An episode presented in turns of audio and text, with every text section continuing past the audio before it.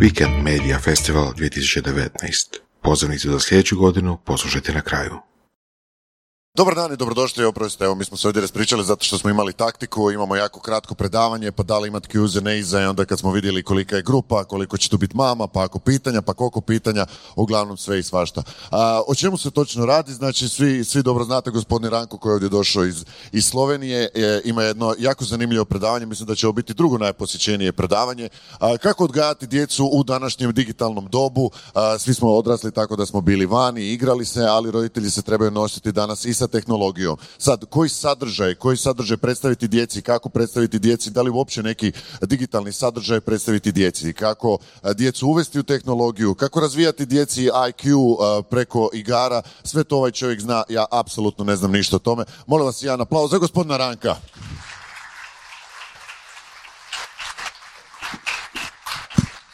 Hvala lepo.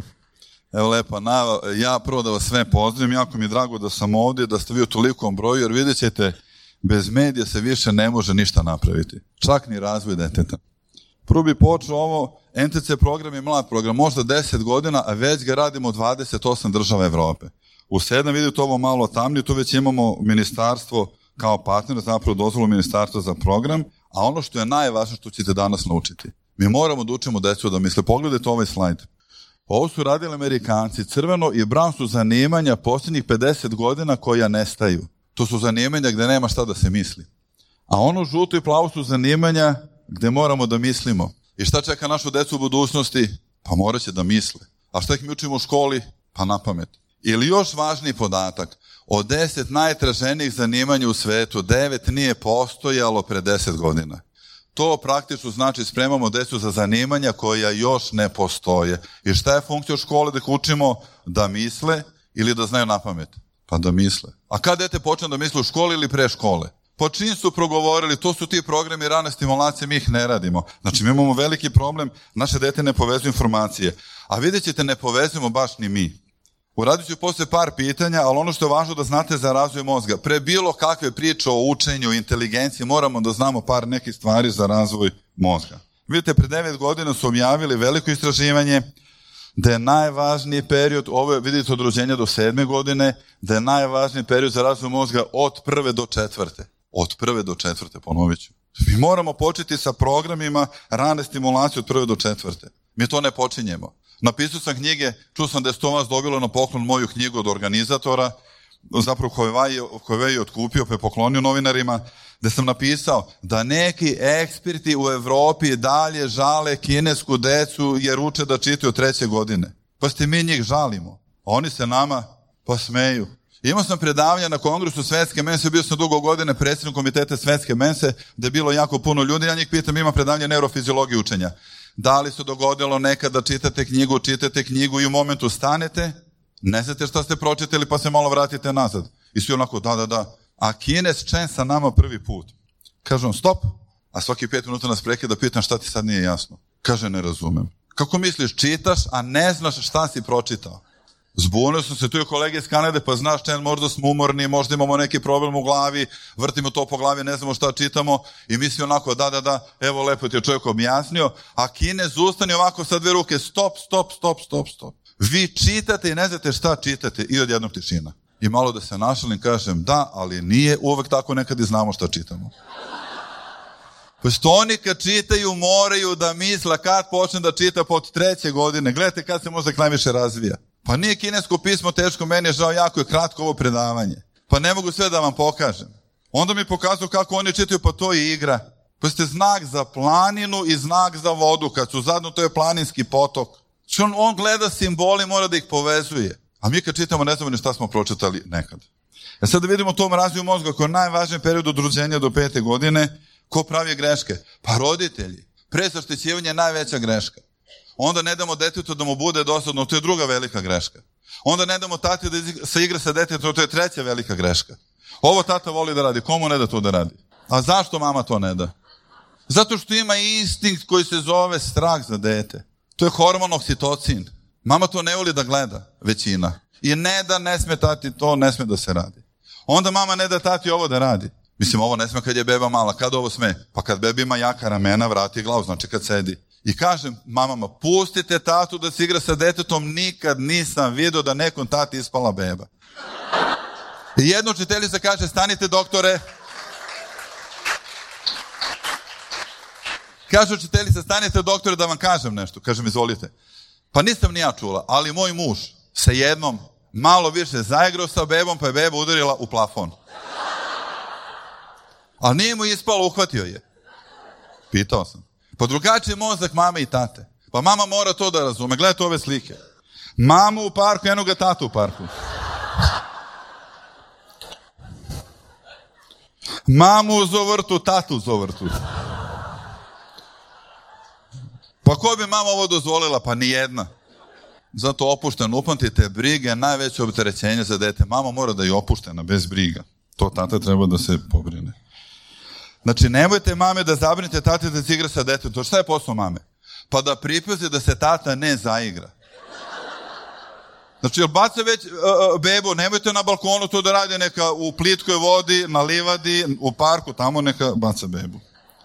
Zašto su ti pokreti važni? Pa povezuju različite regije mozga. Dokazano je da pokret formira mozak. To morate, e to je poruka koju trebate preneti roditeljima. Jer gledajte, živa biće koje nemaju kretenje, to su biljke, nemaju neurone, šta će njima neuroni? A živa biće koje se kreću imaju neurone. Ako ima najsloženiji nervni sistem, pa čovek. Po toj analogiji mi smo, upamtite, živa biće za kretanje, ili da prevedem, mozak se razvija u pokretu, povezuje svoje regije u pokretu. A kad se najviše razvije, ste vidjeli tamo druge do pete. Šta je posao detetu druge do pete? Pa da se kreće, ne da sedi u kolicima do druge ili treće godine. Vidim je do četvrte godine decu u kolicima. Vidim u kolicima, u Novom Sadu živim u Kopru, radim, u, u, u kolicima imate dete, tri godine drži tablet u krilu. Ponosni roditelji kako već je savladao nove tehnologije. Nema kretanja, neće poveziti regije mozga, imaće smetnje sa koncentracijom u školi, neće moći da čita, da piše. I to vidim, učitelji nam govore. Svaka nova generacija upisana u prvi razred, cela srednja Evropa. Velike ankete smo radili. Govore da je svaka nova generacija slabija odnosno na prethodne dve generacije. Gde su slabiji? Motorički slabiji, koncentracija slabija, pažnja slabija, rečnik siromašni, opšte znanje slabije, sve slabije. I da vas pitam, ako budemo ostavili iste metode, a decu su nam sve slabija, slabija i slabija, da li će postati bolji? Pa nemoguće. Pa moramo da menjamo metode i pristup. I tu moramo da shvatimo isto, naglašam važne stvari, e, razvoj inteligencije. Koliko je važna genetika, koliko je važno okruženje. Neke su učilo 50-50%, što je potpuno netačno. Danas piše jednako su važni i genetika i okruženje i unutrašnja motivacija, ali unutrašnja dolazi od okruženja. I opet svodimo sve na dve veličine genetika i okruženje. Pa koliko je važno jedno, koliko je važno drugo. Ja tu koristim da sam objašnjenje, to se zove zamišljeni eksperiment, možemo da zamislimo. Mama i tata su jako inteligentni i, na primjer, dobili su sina. I taj sin, pet godina žive u beloj sobi, sobe je prazna, s njim ne govori niko. Da li će taj sin biti 100% kao roditelji? Pa neće, će biti bar 50. Pa neće biti ni 10, to je mentalno zaostalo dete. I koliko onda važno okruženje? Skoro, pa 100%. A genetika? Nije ništa nego isto 100.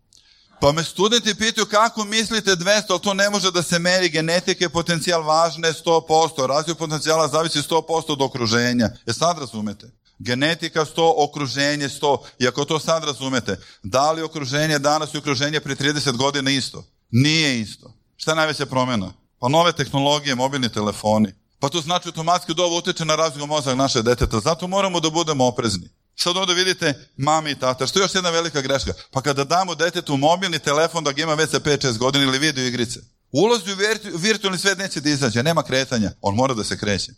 Kada gleda u ekran, nema komodaciju dinamičku. Neće sutra moći da čiti, imaće možda disleksiju. Znači, to je sve povezano. Kretanje je osnova. I sad gledajte, kako mi razvijemo program? Funkcionalno znanje je prioritet, pa ćemo raditi jedan test. Da li imamo ili ne, dobit ćete lako pitanje. Evo, Šta je zajedničko ove za desu pitanje od četiri godine? Šta je zajedničko za dno mora i za vrh neba? Noćnog neba. Pa zvezda. Dobro, to je bilo za četiri godine. Sve ću dobiti malo teže.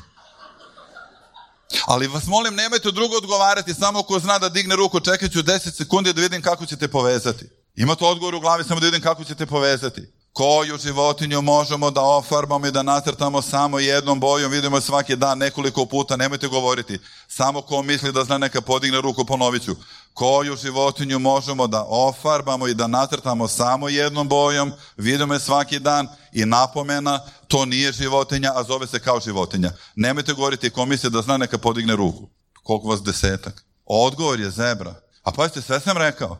Koju životinju možemo da ofarbamo i nacrtamo jednom bojom? Vidimo je svaki dan nekoliko puta i nije životinja, zove se kao životinja. Šta nisam rekao? Pa samo zebra. Pa vidite da ne povezujemo. Kako bi izgledalo klasično školsko pitanje? Kako se zove crno-bela životinja liče na konja živi u Africi?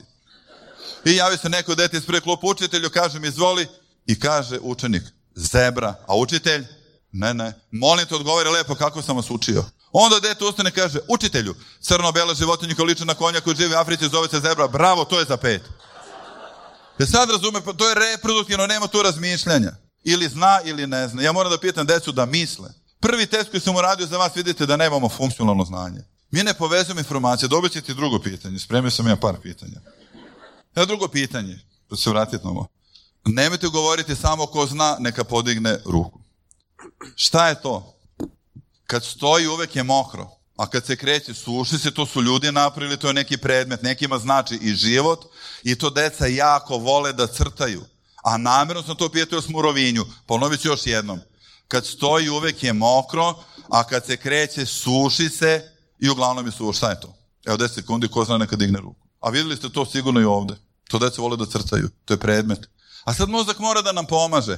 Ako stoji uvek je mokro, znači da je u vodi kad stoji. A kad se kreće suši se, znači kad se kreće nije više u vodi. Šta je sad to? Pa nije brod, brod je pola mokar, pola je suv.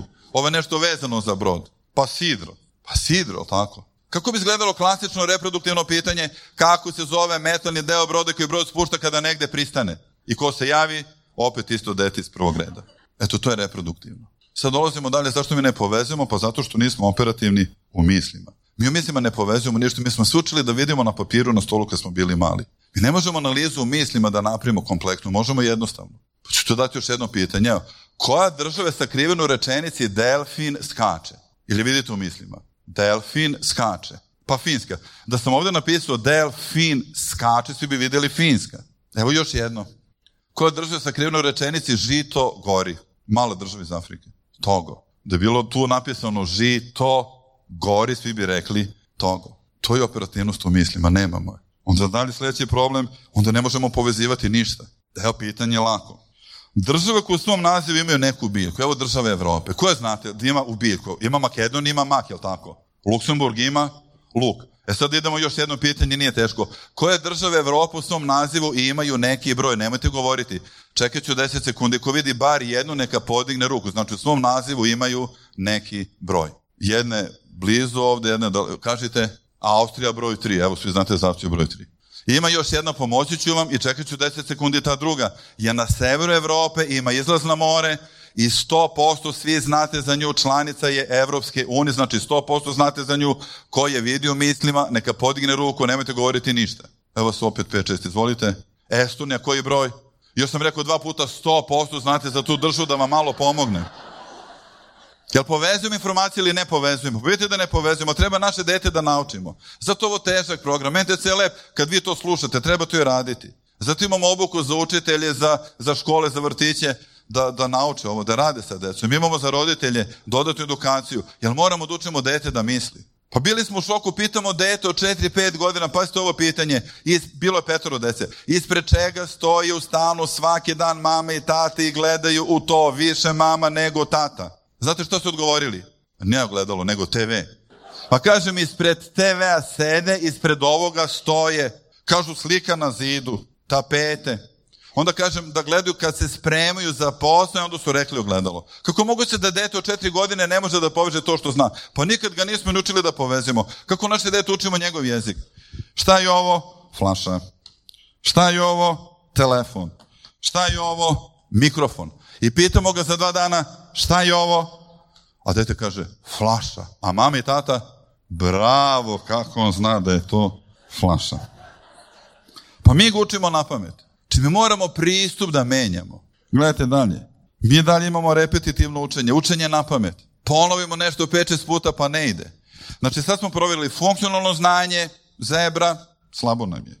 Operativnost u mislima, togo i finska, slabo.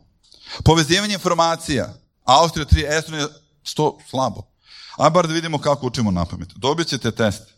Pre testa mi imamo u našem programu specijalizovane metode za testiranje tih, vidite, metode i kad nam dođe dete, obično su svi na 20%. Za dva mjeseca odlaze, gledajte koliko napreduju. Onda smo dobili da su najteže nelogične priče, pa smo napravili igru, to ću poslije pokazati, ove igre sad smo uradili, dobili nagradu Evropske unije za razvoj tih delova mozga koji su zaduženi za nelogične priče. I evo ga test. Merit ću minut. Vratit ću ponovo sliku. Molim vas, probajte da umemorišete svih deset po redosledu. Da vidite kako učite na pamet. Kada prođe minut, merit ću vreme. Pitaću tri osobe da odgovaraju, sići ću dole sa mikrofonom, ja ću da prozovem. Sad pomislite, neće valjda mene da pita. A drugo pitanje, kud smo i dolazili na ovo predavanje? A treće pitanje, šta ću ako me prozove? To dete u školi osjete svaki dan šta ću ako me prozove. Krene lupanje srca, znojenje dlanova, artirije na, na vratu krenu da lupio, to je takikardija već je preko 110. To je akutni stres. A mozak je organ za preživljavanje i šta mozak govori tom učeniku tog sekunda? Pa beži, spašavaj se. Pa gde da beži? Pa mala deca, već velika deca i škole. Da vi ne bi bežali sa mog predavanja, šalio sam se, neću vas pitati, pitaću samo, pitaću samo prva dva reda. A pazite koje je olakšanje kod vas, a ne mislite kako je njima. Pa to je reproduktivna škola, šta me briga za njih? Jel tako? Pa pola njih je već ovako selo, pogledajte ih sad, nisam uradio fotografiju, odbrmene reakcije istog sekunda. Neću vas pitati, šalio sam se, znači neću pitati ni vas. Neću pitati nikog, samo da vidite kako je deci u školi. Znači, molim vas, neću pitati nikog, samo ću da pitam koji u se od svih deset neka podigne ruku, jel pošteno? Znači, molim vas, dajte sve od sebe, imate minut, da pokušate da umemorišete svih deset. Vreme počinje sad.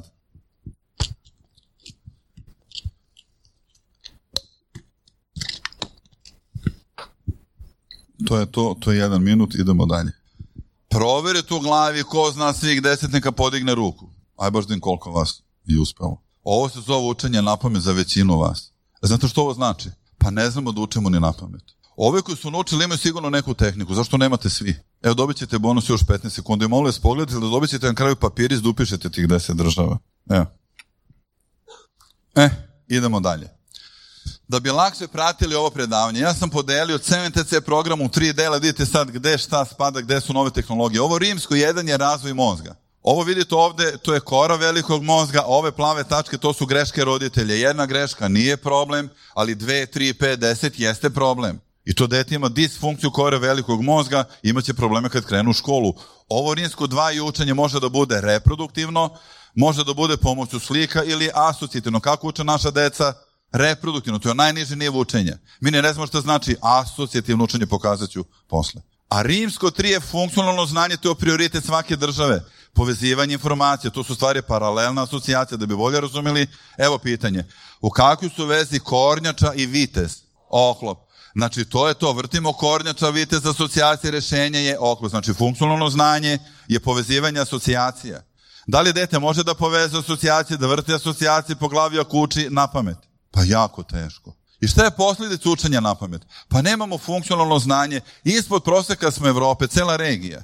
A Evropa ispod proseka u odnosu na istočnu Aziju. A od tog znanja zavisi bruto nacionalni dohodak, a testiramo na PISA testu deci od 15 godina. Znači, PISA test pokazuje razvoj države za 20 godina. Gde ćemo biti za 20 godina kad smo sad ispod proseka Evrope, a Evropa ispod proseka u odnosu na istočnu Aziju? Mi moramo podhitno nešto da menjamo. Gledajte sad učenje, ja sam samo izvukao rimsko dva, evo ga ovde. Kad učimo na pamet, to je ovo levo. Kad bi snimali EEG, velike amplitude tu koncentracije nema. Gledajte sad tamo u sredini, kad imamo slike, kad gledamo recimo drvo u parku, koncentracija je bolja, možda neko prolazi, dolazi pa ga ni ne vidimo dok ne dođe do nas. Kad bi snimali mozak dobili bi, vidite, manje amplitude, bolja koncentracija. A ono skroz desno to je dete koje se igra. Pazite njegovu koncentraciju. Ne čuje vas. To je sinhroni rad mozga. Englezi zovu flow, to je fokus, dete fokusirano, vi kažete večera, ne čuje. A ova aktivnost, mislim, nije REM faza, ali liči na REM fazu spavanja. A u REM fazi se prave nove sinapse koje aktiviraju sve te regije, povezuju. Od tih sinapsi zavisi inteligencija u toku noći u REM fazi. A sad dobimo da dete kad se igra isto to radi. I što onda jedini posao deteta? Pa da se igra i mozak se povezuje do 12. godine i dolazim automatski fiziološki odgovor. Posao deteta do 12. godine je igra. U vrtiću može, u školi više ne može. Šta ga čeka u školi? Evo ovo. Sad ću pokazati tipično naše pitanje iz NTC programa Van Gogh i broj 43. Ako neko zna, neka sada molim vas dve minute se strpi, jer hoću da vidite sami kako to izgleda. Nemate odgovor u glavi, za Zebru ste imali, za Austriju ste imali, a za ovo nemate, a sad kreću ideje. Šta je to? Van Gogh je 43, imate u svim enciklopedijama njemu, šta mislite, šta bi to moglo da bude? Ajde. Slobodno recite onako niko, ne znam, mene samo interesuje vaša ideja. Broj slika, bravo, uradio je 40 slika, ali super, ali nije ni tu uradio 2000 slika. Ali je prodao jako malo, koliko je prodao, šta mislite? Ne 43, bilo bi suviše lako. Prodao je samo jednu. Evo je crveni vinogradi. To je jedina slika koju je prodao. I to nije prodao, kupio je njegov brat Teo, mlađi brat, da mu pomogne. Pa je Teo sliku poklonio nekoj ženi. Pa je ta žena prodala ruskom grofu i tako i slika ušla kataloge. Jedina prodata slika crveni vinogradi. A zašto je prodao samo jednu, šta mislite? Šta su drugi slikari govorili za njegove slike? Pa čak su govorili da je on lud. Pazite njegove slike danas kad stavite u kompjuter i animaciju naprite. Pa on je video fluide, to je paranormalna sposobnost, on je to video. Za njega sunce nije kao za nas, gledajte ovu sliku. Celo nebo je sunce. I što su rekli drugi slikari? Da je on lud. Pa još nešto sebi napravio. Šta je napravio? Odrezu, hoceku. Kad je tu radio? Koliko ima godina? Ne 40, bilo bi lako. Ima 35. Evo ga. I čak i radi auto portret da pošalje bratu. A znaš što oce kuvo? Kažu zbog neke prostitutke. Ne, našli su posle biografi. Taj dan je dobio pismo od brata. Brat Teo mu javlja da se ženi i Vincent upadu u duboki očaj, napio se, žive sa Paul Gogenom, zajedno su se napili i ocekao Juvo da kazni brata, pa čak je napravio autoportret i poslao bratu. Jel ko će ga izdržavati ako se brat bude oženio? I evo ga, tu je i Paul Gogen, zajedno su živjeli. I sad dolazimo do ovoga, šta je 40, ajde nije teško. Sad sve znate o njemu, šta je 43? Umro sa 43 godine nije, nego je sa 37. Znači, 37 godine je živo, sa 35 ocekuva, šta je 40, dajte sad još neko, evo imate sve. Broj cipela, što bi broj cipela pisao u knjigama? Broj boja, neko je rekao, broj boja. Neko je primetio da je tačno 43 nijanse različitih boja na svakoj slici. Čestitam, ali nije to. Nego to broj nečega drugog koji je rekao ovde, pa broj autoportreta. Evo, sad ste sve naučili. Koliko dugo je živeo? 37. Kad je oce kuvo? Koliko slike je napravio? 2000. Koliko je prodao? A kako se zove ta jedna? Ko je kupio sliku? Kako se zove brat? Teo. Koliko je napravio autoportreta Van Gogh?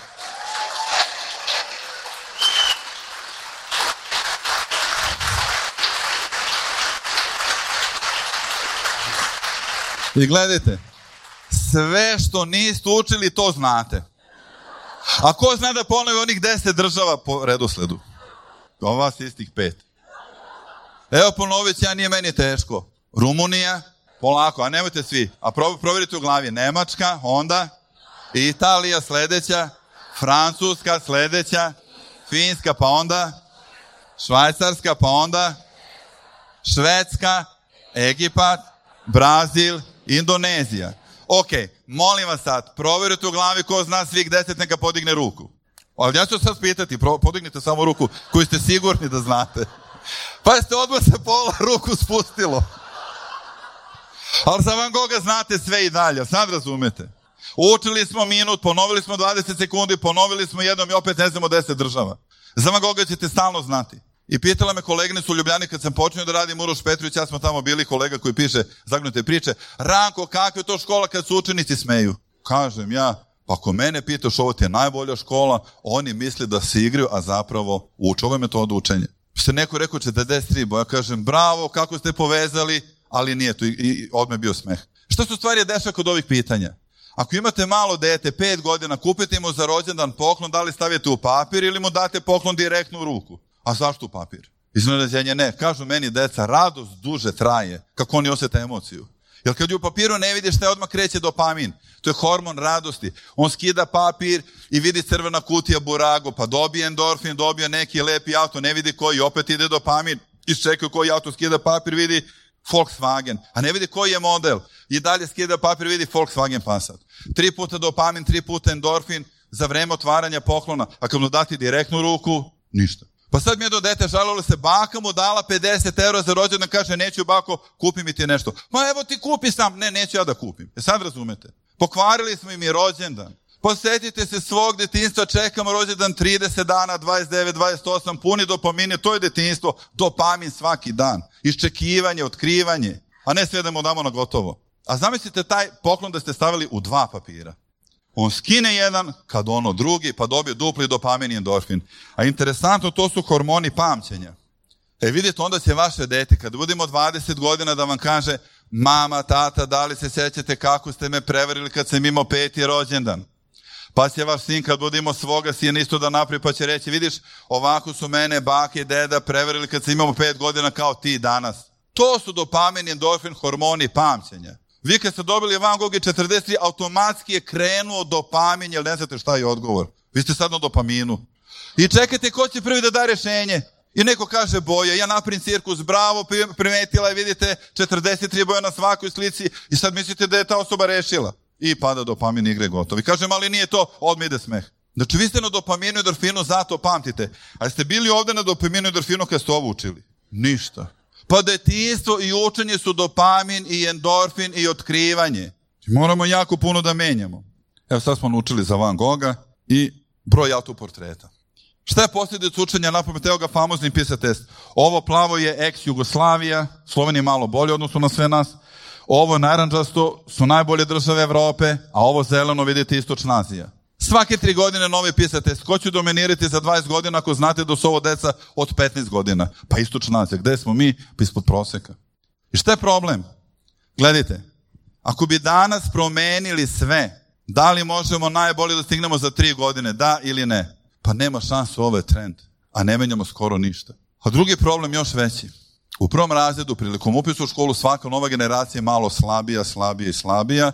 I kad bi speli ovaj trend od 15 godina i prvi razred da su sve slabiji i slabiji, pa najbolje više ne možemo da stignemo. Znači, reforme obrazovanja moraju da poču odmah. Da čak ne reforme, nego potpuno menjanje metoda rada. Da uvažavamo okruženje, da gledamo nove metode, da edukujemo roditelje. Ne ide bez toga. Sad pazite rad dece u našem programu. Oni moraju da prebace tekst u neke slike u asocijacije. Pa bi samo pre nego ovoga, ne znam da li ima ovdje u sliku, uh, bile uh, stih Mene moja duša boli. Sad pazite stih Kiša pada, trava raste. Šta dete crta, hoću da nasrtaju stih? Pa kišu i travu. A mene moja duša boli, šta nasrtaju? Tu već mora da misli. Većina dece stavi srce, a preko srca hanzaplast. Što to je razmišljanje. Ali dok misli, on je kao REM fazi. E to je cilj ne da uče napamet, nego da misle, kad misle naučit će. A ove starije dete, gledajte ovu sliku. Pitam koliko si radila ovu lekciju, kaže ona, pa nije mi ni važno, inače sedmi razred je, pa koliko si radila? Kaže ona, dva sata. A sad ja vas pitam, a gde je bila dva sata? Sad razumete, u REM fazi, mislim, nije to REM faza ako neko piše, to je sinhrona aktivnost mozga. I rekla mi je, imala sam peti ranije, imam peti danas, samo ranije sam učila, danas se igram. Pa mi moramo da prebacimo metodu učenja da liči na igru. Šta da radimo dalje? Pa mora da bude igra sa razmišljanjem, metoda rada mora da se menja, timski rad, gledajte. Mi smo napravili nove, sad aplikaciju razvijamo. NTT skočko. Jel već ima telefon, pa dajte mu da radi nešto da aktivira asocijativne regije, divergentno razmišljanje, darovitost. Da dobije recimo sliku, evo je, neke karikature, pa mora da ih složi. On dok to složi nauči karikature, a nauči jako puno asocijacije recimo za Francusku. Pa ga onda pitamo šta povezuje Eiffelov toranj i Croissant, on kaže Francuska. To je za dete od 5-6 godina super. A on nas onda pita, a šta povezuje čizmu i picu, vi kažete Italija. I ne meni cilj da on meni odgovori na pitanje, nego da mi sastavi. Jer kad odgovori, to se zove konvergentno mišljenje, kada sastavi, to se zove divergentno. A divergentno je darovito. Bio sam predsjednik svetske mense za darovitu decu. Mense nisu genijalci, mense imaju ljudi visok kapacitet. A znate ko je darovito? One koji razviju divergentno mišljenje. A to razvije škola, to razvije okruženje. To je način razmišljanja. Možemo raditi jedan mali test, jer najteži deo programa su nelogične priče. Sad naravno neću tražiti da pišete, nego da nešto upamtite, neću sposobni pitati, ali da proverite. Jer gledajte, nelogične priče su vrh ove metode naše. Jer dugo godina su se koristili kao da dete lakše upamti lekciju, što je meni sporedno. Zašto radimo nelogične priče? Da bi to razumeli, mozak je organ za preživljavanje. Kad mozak bolje radi? Kad je logično ili nelogično? Pa kad je nelogično. Koje regije aktivira? Pa one najveće asocijativne, to je 30% mozga. I kad radim recimo seminare s učiteljima ili u vrtićima, imamo recimo nelogična priča, kažem, ajde nacrtajte mi trava i sunce. Svi odrasli naprave, sunce sija, trava raste. A znate što deca naprave? Trava raste do sunca. Pa se mimo stih, naša mama bi u svet odletela. Učitelji na seminaru crtaju mama u avionu, a dete od pet godina, mama sa krilima iz glave. I sad se pitala me pedagog u vrtiću Velenje, Ranko, kako možete učiti decu da krila rastu iz glave? Odgovorio sam, zna dete jako dobro da krila ne rastu iz glave, ali pustite ga da rastu. Isto tako jako dobro zna da trava ne raste do sunca, ali pustite ga da raste. Jer ako kažem ne može trava do sunca, ne mogu krili iz glave, ne može to, ne može to, zatvaramo najvažnije regije asocijativne, a u njima se nalazi divergentno razmišljanje i kreativnost. Zato se često kaže da škola ubija kreativnost. Kad imam seminar, ovo sve što vi slušate je lepo i lako, treba to i raditi. A najteži deo programa su nelogične priče, mi ne možemo da ih napravimo. Evo da vi probate da vidite kako to izgleda. Recimo imamo na seminarima u školama i vrtićima primer. Deca, avion i panda. Napravite mi nelogičnu priču. Većina, šta je logično? Napravi. Pa deca avionu lete da vide pandu u Kini. To je logično, to je za ocenu 2. A onda naš maksimum, 90% učitelja napravi posle dve minute razmišljanja, panda vozi decu u avionu. To je naš plafon. I ne znam da li neko bolje od vas i zna. Znate šta dete napravi? Deca skaču iz aviona i hvati ih leteća panda. Zna on da ne postoji leteća panda, ali razumete, neka postoji, aktivira te najvažnije regije mozga. Pa smo napravili igru za razvoj tih regija mozga, imamo čak i seminare i za menadžere, i za učitelji, i za decu, sve. Ja ću vam pokazati ovde slike, kao da imamo tri igrača. Biće tri neke slike i zastave, probajte da umemorišete. Evo. Brazil, Kina, mrav i gitara. Evo, gledajte 15 sekundi, pa ću pokazati sledeću sliku. To jest razmislite 15 sekundi. Evo ponovit ću. Brazil, Kina, mravi gitara. Idemo sad sledeća slika, pokažem je par sekundi, pa onda 15 sekundi mislite. Indija, Grčka, Pauk i Čekić. I još jedna, Meksiko, Egipat, reket i slikar. I sad bi dobili tabelu da upjećete svih 12 sličica. Od vas ovde ne znam koliko ima preko 200, možda bi moglo dvoje troje. A kad se igrate sa drugim, vas je sramota da ne znate. Onda uključujete rezervne regije mozga i počinjete da pamtite tako što pravite nelogične priče.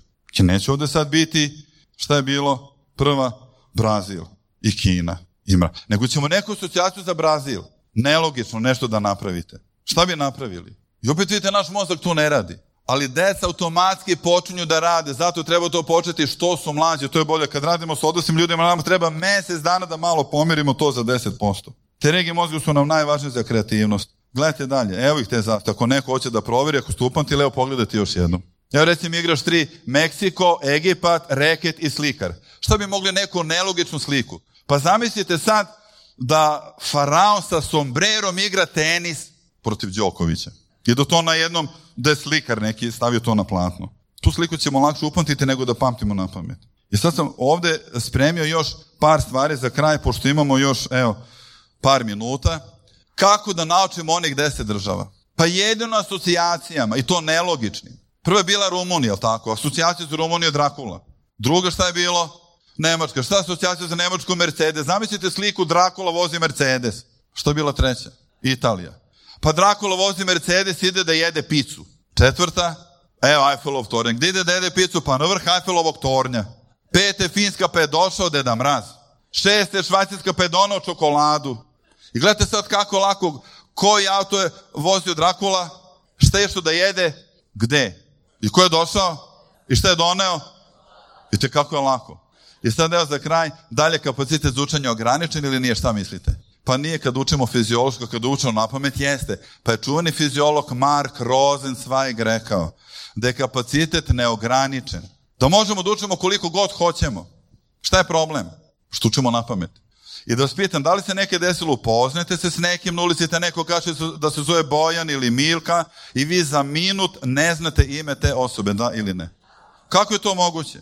A desilo vam se pa ste rekli drugi put ću da pazim, kako se to opet dogodilo onda? Pa zato što je mozak organ za preživljavanje.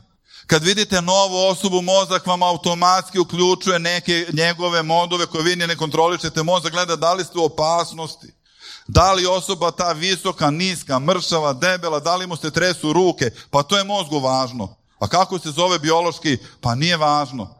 I da vas pitam, koje sam rekao muško, žensko ime preminut, kad se upoznamo s nekim? Bojani Milka, dobro. A sad drugo, o, samo dignite ruku. Kako se zove fiziolog koji je rekao kapacitet za učenje je neograničen, nemojte govoriti. Mark Rosenzweig. I da vas pitam za pet minuta, opet nećete znati. A da sam ja sad recimo da je neko od vas ovde moj student i dođete na ispit psihologije učenje, dobijete pitanje, ajde recite nešto o kapacitetu za učenje i desi se ovako kaže student. Profesore, znam, ali ne mogu da se setim. A šta znaš? Pa znam da je to na 50. stranici. Ime tog fiziologa je u sedmom redu i podvukao sam zelenim flomasterom. Kolega, naučite malo bolje, vidimo se za 15 dana. Ne, profesore, molim vas, učio sam samo malo, setit ću se. I opet vrti. 50. stranica, sedmi red, zeleni flomaster. Profesore, setio sam se, šta si se setio? Ima fotografija tog fiziologa, ima klempove uši, crvenu košulju na cvetiće. Kolega, izvolite, tamo su vrate, vidim se za 15 dana. Student izlazi, kako je uhvatio kvaku od vrata, setio se. Zašto tamo, a ne ovde? Pa bio posredstvom, što je možda govorio posvesno? Pa beži, spašao se, kad se spasio, setio se.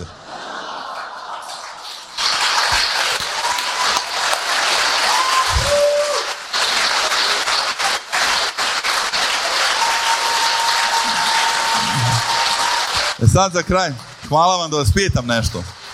Evo sad slušajte kako sve šta znate i šta ne znate. Ali molim vas, samo ko zna neka digne ruku, nemojte govoriti, dobro? Da vidimo kako ste uradili. Kako se zove fiziolog sa 50. stranice, nemojte govoriti. Ko zna neka digne ruku? Što, Rekli smo, tri, pa oni ni 10, 5. Mark Rosenzweig. A na kojoj stranici je tekst? Pede, koji red? Flomaster? Uši? I košulja? Hvala lepo, to je sve za danas. Evo. Dame i gospodo, nastavite ovaj aplauz. Vidim da se ljudi ustaju. Ustanite, sve ovo je bilo pre dobro. Svaka čast. Nažalost, nemamo mjesta za pitanja, ali ja mislim da bi onako pitanja potrajala još tri sata. hvala. A, da li želite reći, novinari, da, ma slobodno vi, dajte. Hvala, hvala. Mi samo imamo dogovor za novinare, hteli su intervju, mi ćemo, Amila i ja, biti ovde sad 15-20 minuta i ispred tu da su te bele fotelja, ko će novinari još neka dodatna pitanja. To je dogovor, je tako? To je to. Nećete mene, mene ništa pitati, u redu je, hvala. Pa ako treba, imate vi neko pitanje, ali ja mislim da sam Ne, prekoračio u redu, ja bi malo vreme, pobjegao. pa- Hvala puno, Hvala. dajte još jedan aplauz.